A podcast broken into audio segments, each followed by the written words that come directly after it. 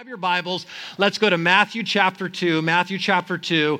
And I just want to uh, kind of get our hearts ready for what Christmas uh, means for us and one of the things that we can, we can uh, glean out of this season. Matthew chapter 2, starting in verse 1. Now, after Jesus was born in Bethlehem of Judea in the days of Herod the king, behold, wise men from the east came to Jerusalem, saying, Where is he who has been born king of the Jews? For we saw his star when it rose and have come to worship him.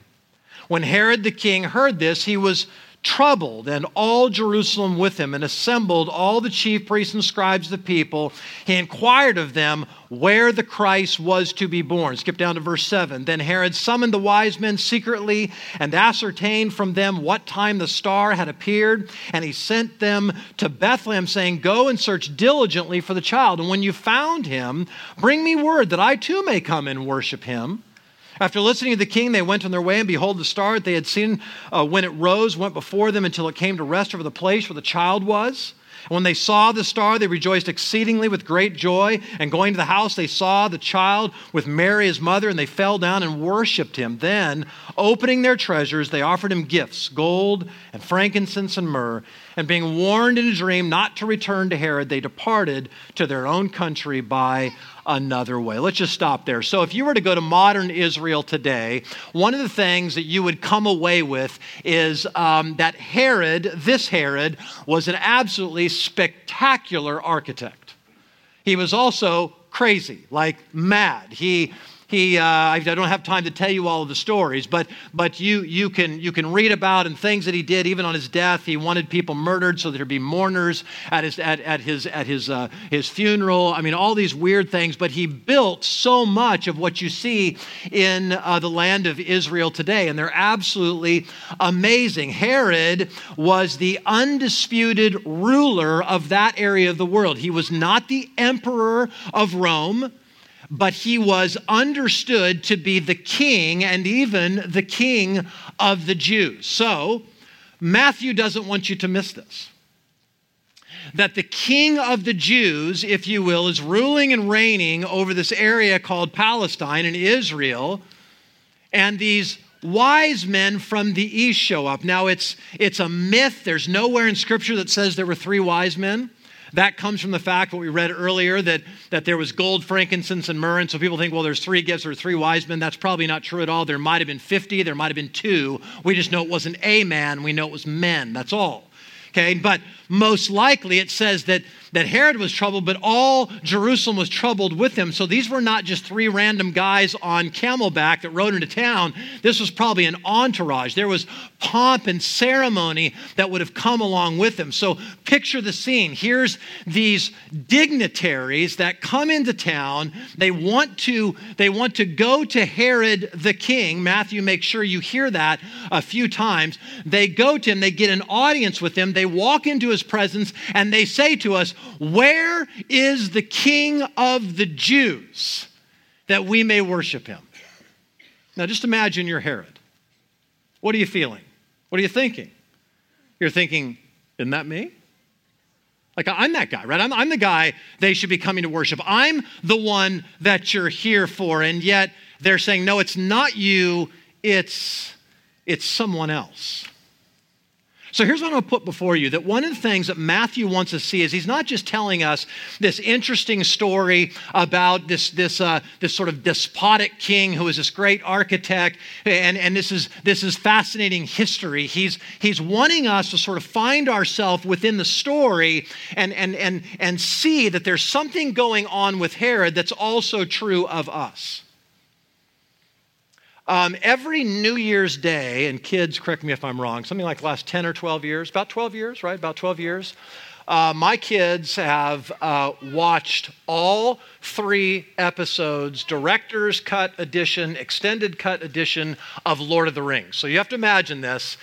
The movies start about 9 in the morning. We don't end until about 10 or 10:30 at night, right? This is just one long sweaty day of movie watching with all kinds of goodies that their mom makes for them. So in these 10 plus 12 years or so that we've done this, I've I've never read the books, but I've learned a lot about Middle Earth and I've learned a lot about sort of Middle Earth lore and orcs and kings and all this sort of stuff. And one of the characters that you are introduced to in the last movie, the the Return of the The king is a guy by the name of Denethor. So, you Hobbit and Lord of the Ring geeks, you're going to love this, right? So, just bear with me. Let's nerd out for a moment here. So, so this Denethor guy is he's the steward of Gondor. Gondor is a kingdom. He is the steward. He's not the king.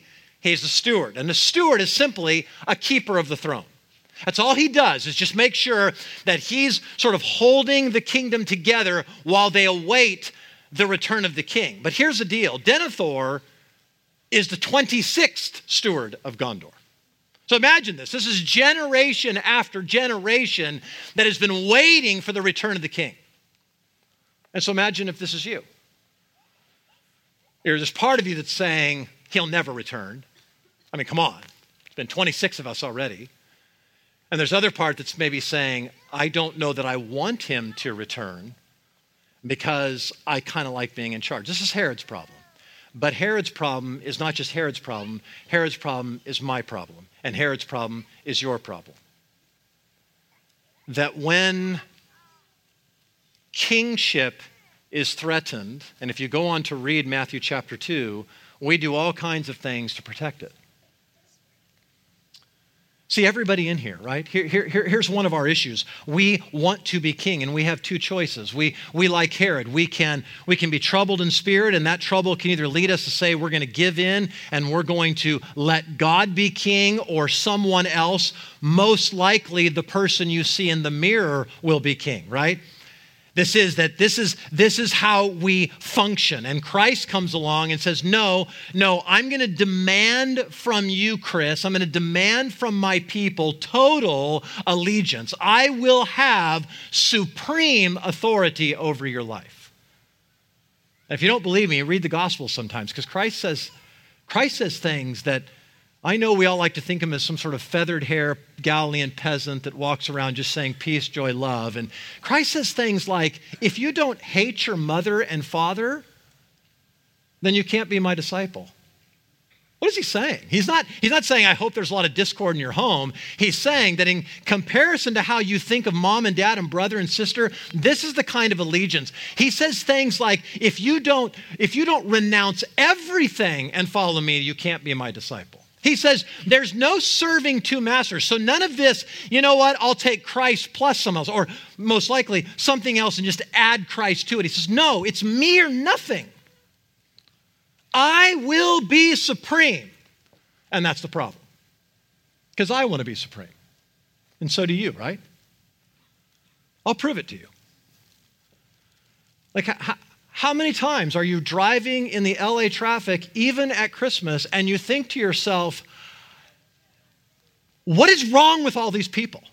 Like, I'm the only person that knows how to drive in Los Angeles. I know there's 4 billion cars on the road, but apparently I'm the only one that knows how to do this. Everybody, get in line behind me let me show you how it's done, right? Because I, I know what I'm doing and you don't. Or, or you go to the grocery store and my kids know now if dad gets in one line, don't go with him because God will punish him. And and and he's trying to sanctify my father, so I am I am almost always going to get behind the woman or man, you know, three or two ahead of me, or just right there. I think I'm almost through, and then boom, this person whips out their checkbook, and I'm thinking to myself, this is this is 2016. Why do you have a checkbook?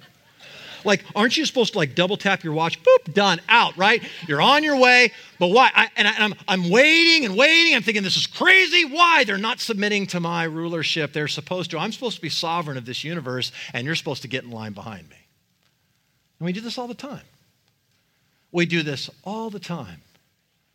But Christ comes and says, There will be one ruler, and Chris, it's not you, and I'm not going to share my kingship with you. I'm not going to share it with anyone. I will be king, and you will submit. See, Herod wants to be king, and Herod's thinking, Wait a second, I'm the king of Israel, and they're, saying there's another one, and now I'll do anything. And Herod goes on to do horrific things to protect his kingship.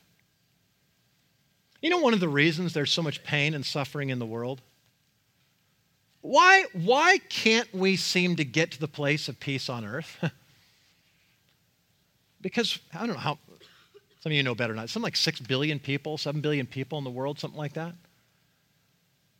It's because we have like 7 billion kings running around. And everybody wants to be in charge, and everybody wants the world to bow to them. Why, tell me this isn't one of our problems. That we don't want to submit, we don't want to do what God says. In fact, the Bible will tell us that, that apart from Christ, your heart, my heart, everybody's heart is at enmity against God. We, we cannot, we will not submit to God unaided by the Holy Spirit. We will not. In fact, Paul's going to say in Romans chapter 3 no one is righteous, no, not one. No one seeks for God, no one understands, all have turned aside, no one does good, not even one. What are you trying to say, Paul? No one. No one. But you say, wait a second, I know Chris, I know people that do good, they do lots of good.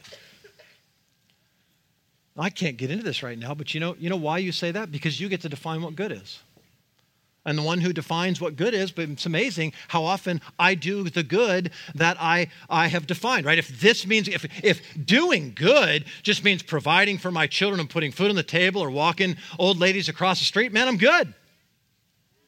But Jesus comes along and says, nobody's good. The only one that's good is God. You say, well, I know people that seek for God. Do you? Do you really know people that seek for God?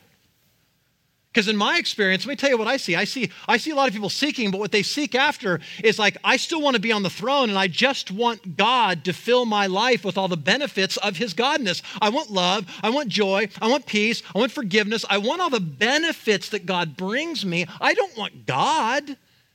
And if I do want God, I can almost guarantee it's not the God of the Bible. It's probably a God of your own making. Right? It's sort of the the, um, I don't know, the old man God that's just so glad if anybody comes and visits him. Or this passive God that's just, you know, I won't say anything unless spoken to, right? Or, or the therapist God, and all he ever does is affirm everything about you, never pushes back, never has, you know, any, any harsh word, never edges to, his, to, to the way he would speak to you. But the God of the Bible? I mean, the God who says things like, if you come into my presence in your sinfulness, you'd be incinerated because of my holiness. The God who will say things like, I will by no means let the guilty go free. The wages of sin is death. I don't know anybody that seeks that God. See, so no wonder Matthew, I mean, says something that's almost like uh, humorous when he says that when, when Herod heard this, he was troubled. This is the most troubling question you will ever ask yourself Who is the true king? Is it you? Is it God? Is it Jesus? That's the greatest question. But it's also incredibly troubling because you realize, man, I'm, I'm king more often than not. So, so the wise men's question troubles Herod. Where's the true king? We got to ask ourselves that. And what the Bible's going to say, it's not you. You're not the king. I'm not the king. Jesus is the king. And his kingship is undisputed. Now, now look, that's scary for some of us, right? Because when we think of kings or presidents or premiers or whatever, we see all these examples in our world and say, I don't want to submit to that. I mean, people standing up with signs, never Trump, he's not my president. Okay, well, I get that, right? I, but, but, but, so, so there's this, there's this reticence, there's this hesitance. I, I don't want to submit to that. So, what are you being asked to when Jesus comes and says, and the Bible says that every knee will bow and every tongue confess. And Jesus comes along and says, Unless you give up everything and follow me, unless I have total supremacy in your life, that feels scary until you recognize what kind of king he is. So, the last few weeks, we've been going through Isaiah chapter 9, verse 6, and this tells us something about this king. For unto us a child is born, unto us a son is given and the government will be upon his shoulders right? He's going to bear the weight of the world. He's going to he's going to do this thing. He's going to take governments. There's no government that is operating out from under his control and his name shall be called wonderful counselor. This is the king that you submit to. He's wonderful he never is stumped by anything. He's, he knows exactly what to say. He speaks into your life in such practical and winsome ways. He's a wonderful counselor. He's a mighty God. You don't have the power, but He does. And He's God. And He comes and says, I'll reign, I'll rule, I'll help you, I'll give you the power that you need to do everything that I'm asking you to do. He's an everlasting Father. So even of those of us, you might look at your life and say, Man, I didn't have a great father. I don't like thinking of Christ, his disposition to me in a fatherly way because all my images there are bad. But here's the thing I've told you before. I, I promise you, even if that's you, you, you you wept, perhaps. You laid awake at night fantasizing, dreaming about, hopefully, I would love to have a father that was like this. And the Bible comes along and says, This is the father. He's the father to the fatherless. He's the, he's the husband to the widow. He's the father to the orphan. He provides, he protects, he cares. He's everything you ever dreamed for in a father. And he's the Prince of Peace. Right? Isn't this the longing of the human heart? I just want to know peace. I want my life to feel whole. I want to feel like things are lined up. There's a harmony. There's, there's, there's, there's a sense of, of wholeness to my life. And he's the prince. He does that. And Isaiah goes on to say, we just read it a moment ago, of the increase of his government, there shall be no end. Like in other words, he's going to, and, and of his peace there shall be no end. God's going to be ever increasing this thing, ever moving. It's going to become bigger and bigger. Jesus comes along and he says in the Gospels, the kingdom of God is like a mustard seed, or it's like a it's like a little tiny piece of yeast that you put into a dough, and pretty soon, amazingly, almost miraculously, somehow that yeast has permeated the entire lump of dough, or somehow that little tiny mustard seed went in the ground. I mean, who could have imagined? That this tiny mustard seed could one day hold the weight in its branches of birds of the air. That's the idea. This, this really small beginning that nobody ever thought would, would amount to anything is Jesus. And Isaiah says, you know why we can have confidence this is going to happen? You know how this is going to happen? What's going to what's going to be the, the thing that pushes this along throughout human history and glow, grows it from a mustard seed into this massive plant or permeates the whole lump of dough? What's going to get us to the place the prophet will say that, that, the, that there's coming a day when the glory of the Lord will cover the earth like the waters cover the sea? Isaiah says, the zeal of the Lord will do this. You know what zeal is? Zeal is energy, it's enthusiasm. And it's energy or enthusiasm of someone to do something. So, who's the one in Isaiah chapter 9 with all the zeal, with all the energy, enthusiasm? He tells us it's the Lord of hosts, it's Yahweh, it's God. And what's he going to do? He's going to bring about everything. He's going to bring about this wonderful counselor, mighty God, everlasting Father, Prince of Peace, his increase of his government. All these things are being pushed by the zeal, the energy, the enthusiasm of God. He's going to bring it about. So here's the question Who's the true king? Like you're on one side or another. You're following the King who is a child, who we celebrate at Christmas, who will die on a cross on Good Friday, who will raise on Easter Sunday. I mean, is that the center of your life? Is that around the, the one around whom you orbit, or, or is there another, or is it you? See, what Christmas is doing is pushing on us and saying, This is, this is it. This is the king that we've all been waiting for. Like, this is the king that movies try to portray to you. Oh, I want to be a part of that kingdom. Oh, I want to know that king. Oh, I, I would I could submit to that. I can't submit to this. He's the king of your wildest dreams. Do you know him? Do you worship him? So this is what Christmas is asking us. Where is the true king in your heart? Is it you or is it Jesus? Let's pray. Father, we love you. We thank you for your word, and we pray that, Lord, at this time of year and all times, God, this would not just be a, a sentimental Christmas moment, but, Lord, this would be one of those times when we resolve in our hearts once again to be people who submit to the King of Kings and the Lord of Lords. And I pray for my friends Lord, people who are sitting upon the throne of their life, perhaps. There's people in this room like that. Today, they would, they would realize that how much of the pain and suffering of their own life comes in the fact they will not let you have control. They will not bow their knee. God, I pray that they would bow their knee now in the day of your grace rather than the day when every knee will bow and every tongue will confess not by choice even. But they will have to acknowledge that Jesus Christ is King of kings and Lord of lords. So I pray, Lord, do that now. Do that now in this season of Advent when we celebrate your first coming, before your second coming. When you don't come as a baby, you come as a warrior, you come as a conqueror. So I pray, God, draw us to yourself, open our eyes, and help us that we might worship him who is truly King. In Jesus' name,